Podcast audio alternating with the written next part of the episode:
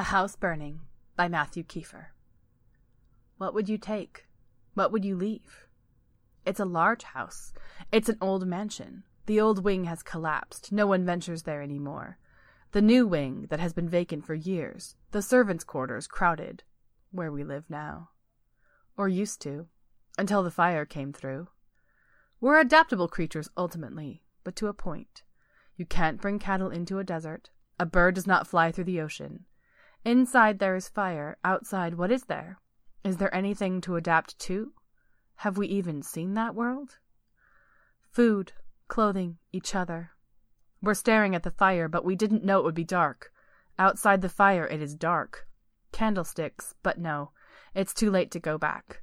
Shelter, too, something more than the overcrowded caves off in the distance. Shoes, perhaps. It is dark out. We were used to a lot of things, a lot of conveniences we took for granted. Food, clothing, each other. We definitely took each other for granted. Especially when it grew dark, when the mood was right to tell stories in that dark, lying back propped up on a pillow, when I thought of the comfort that might come if you'd only cross over, come off your bed, into mine. But that is long ago. It is the fire now. It's what there is, what is left, its thick lips and long tongues licking and biting what was once ours. It is hungry. It is always hungry. It is light, too, pain to our eyes, pain to see it flicker out and die in the coals. I am sure. I turn away. The fumes. When will the sun come out? The bureau, the fights, the dancing. There won't be dancing any more. That isn't true. That can't be true. But there is no floor to dance on, you know? Things we should have left. The money. Our IDs. We know who we are. We know where we're from. We know what we've been through trudgery, dragging feet through thick muck, the insults, the insinuations, the sneers, fingers wagging, heads wagging. We've heard it all, and it's passed through us. Sometimes it's just easier to believe. Easier than seeing what's really going on. The fire, it has always been there. It started in the corner, that old wing. But no one ventures there. No one but ghosts, and mice, and flames. We were too busy keeping our heads down, telling ourselves the black smoke was harmless, trying to drag through the muck like a dance partner, listen to those shouted insults, pretending them music. And here we are, the fire. More of us are turning away now. It's out there, out in the pitch. Was the sun always like this? Faith, hope, ourselves. We failed individually. We are individual failures. They never mentioned history, bands of hunter gatherers, families of farmers, a phalanx of soldiers. Failures together are even bigger failures, apparently, each individual failing balled into more. They never mentioned that failure balled into failure, balled into success, but they never had to say that. We just assumed the opposite. They let us assume. We can blame a lot on them. We can blame them those haughty looks beaming down from those portraits. We can blame them, yes, for that old cigar that never quite put out in the old wing, we can blame and point and shout. Not that the dark would listen, or the flames either. But here we are, the last turned away from the fire, from the all consuming, burnt in our eyes, burned in our hearts. A true heart never came from anything but ashes. There is that, at least. Do I know the answer? Do you? We don't either. But I do know a direction and a purpose. There is a pace. There is a lot to accomplish yet, too much. But there's a joke, too. How do you eat an elephant? It's my mother's. One bite at a time. Perhaps that joke will last the first mile. Perhaps you will think of something next. Something mean, something dirty. It doesn't matter. Something you. But there is a pace, and with that hope and riches and fears. And love, if there is time. Can you smell it? It is dark out, but already the air breathes cooler.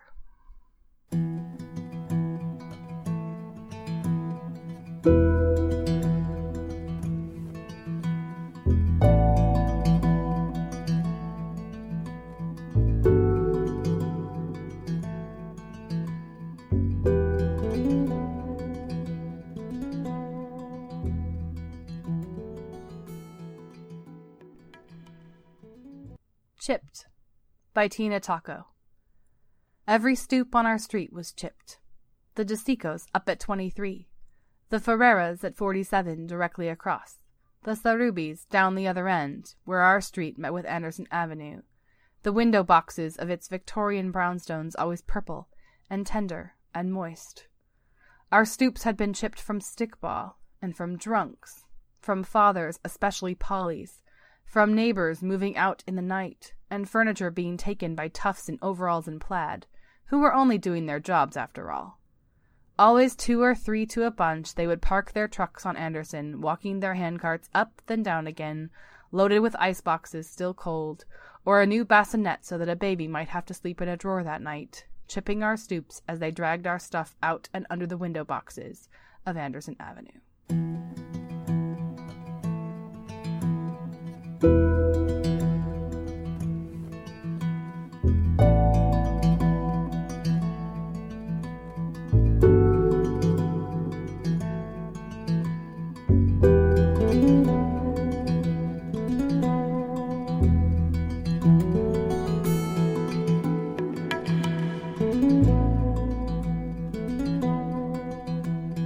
Hello there. Welcome to No Extra Words, the Flash Fiction Podcast. My name is Chris Baker Dersch. I'm your producer and editor. There is a whole lot going on in today's episode, and I almost find myself at a loss for words to talk about what you're hearing today, but I'm going to give it a go. This is our Thanksgiving episode in a way. It's being released the Wednesday before Thanksgiving in the United States. And when I first saw this date on the calendar, I wanted to do something that honored the idea of gratitude without going to a sickly, sweet, very saccharine, holiday-ish place. We're doing some Christmas specials that are going to be a ton of fun, but they are going to be much lighter and much more holiday. And I didn't want to launch into that too soon. So my working title for this episode was Thankful with a question mark. I wanted to explore those moments of gratitude where gratitude is tough. And then I found myself recording this episode. At the time that I'm recording this, it's been less than a week since the happenings in Paris. And I don't know what life will look like by the time we get to Thanksgiving, but I'm willing to bet it will still be a very bittersweet moment for us as a global community, having been jarred by what's going on really around the world. And I think a house burning is absolutely perfect for this moment. I actually had a story I was going to share with you in my commentary around a house burning when I first picked it about a friend of mine's experience celebrating Christmas after Hurricane Katrina in her house that no longer existed. But I think right now, when we hear a story like this, when we're drawn to a much more immediate place, having seen and been through what we've just seen and been through. And I think a story like this that is really prose poetry, it's it's definitely a story, but it, it has a lot of poetic elements to it and is working on multiple levels, is really what we need as we try to figure out something that's really, really difficult to understand. And then we go into Tina Tocco's Chipped, which is a story that is quite melancholy, but has this core of resiliency to it that I find amazing.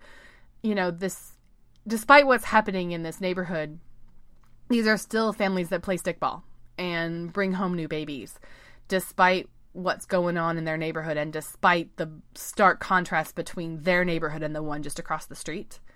And as the events in Paris have descended into a conversation around refugees and displaced persons, it was really interesting. It was really, really fascinating to have chosen these stories months ago and then start to record them and be in this emotional place thinking about how they relate to right now. It's crazy thought what literature can really do and how many different meanings it can have. So I changed the title of this episode from Thankful with a question mark, which is still at the core, but I took a line right out of Matthew Keefer's story, and it is A true heart never came from anything more than ashes, which is a super long title, but it spoke to the resiliency of what these stories are about more than anything I could imagine.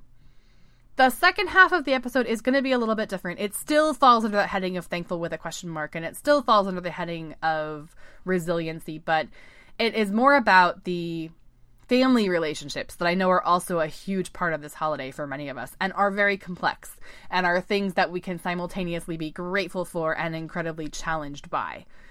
Julie Christine Johnson's story is coming up next. It is Granny Julie Christine Johnson and Tina Tocco, by the way, are both double contributors to this show. Chipped is Tina's second story with us. Granny is Julie Christine Johnson's first, but she has another one coming to you after the first of the year. So I love the fact that both of these ladies are on the show today. Granny, I think, is a moment every single one of us can relate to about an elderly relative who's really not themselves anymore and trying so hard to relate to them. There's a line in there that is, You are grateful to have done your duty, which I think speaks to the burden that this can really be. And then we're going to end on a lighter note. I was honored to receive a submission from Paul Beckman, who is a great flash fiction writer. And I never accept stories that are all in dialogue because they're really hard to record. I'm only one person, and so it's really hard to do the back and forth voices. But Paul is so talented that he pulls it off in a way that makes it possible for me to do it right.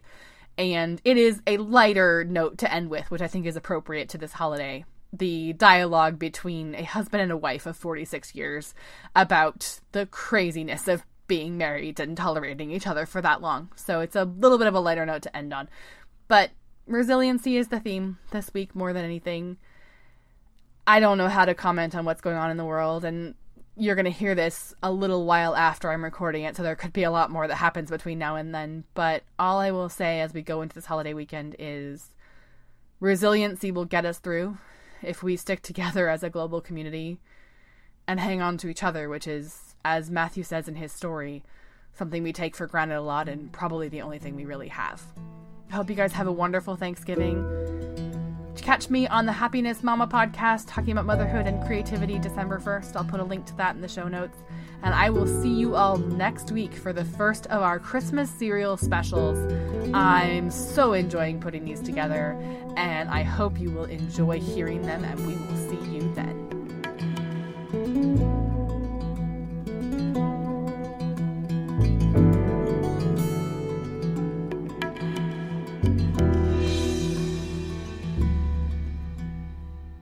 Granny by Julie Christine Johnson. Clara, the Dominican caregiver who works the swing shift, answers the phone. You haven't met her yet. You haven't been out to see Granny in over a year, but you have a pleasing vision of Clara, short and wide, with a pink headband holding back her sensible bob and a pink cardigan stretched over the shelf of her bosom. Hello, Meester Smith. Your surname is Smith, but you prefer Clara's pronunciation. Here is Miss Adeline. You hear Granny Adeline, or rather, you sense her, for at first there is only gaping silence. Then the sound of lips smacking. You picture a fish. Conversation is rare during your weekly calls. You hold forth for ten minutes, recounting the minutiae of your week. Granny grunts and burbles with pleasure at the sound of your voice. You like knowing you've done your duty. Today, a gurgle and a stuttering of air erupts as her glottis strains.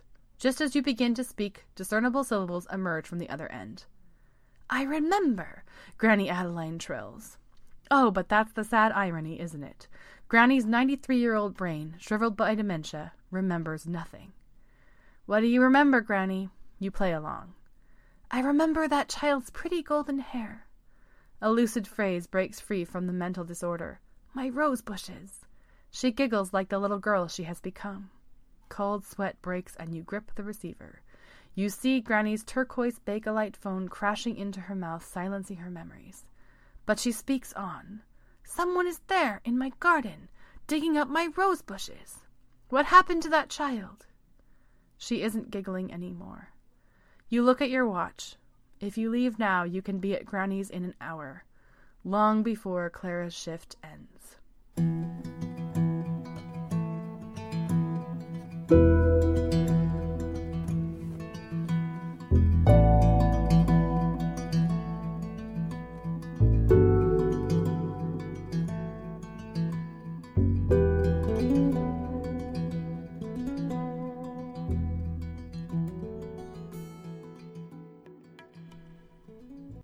Meyer's Rebellion by Paul Beckman.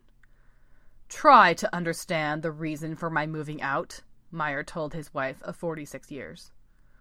All you're taking with you is this box of books and some energy bars. That doesn't make sense, Dina said.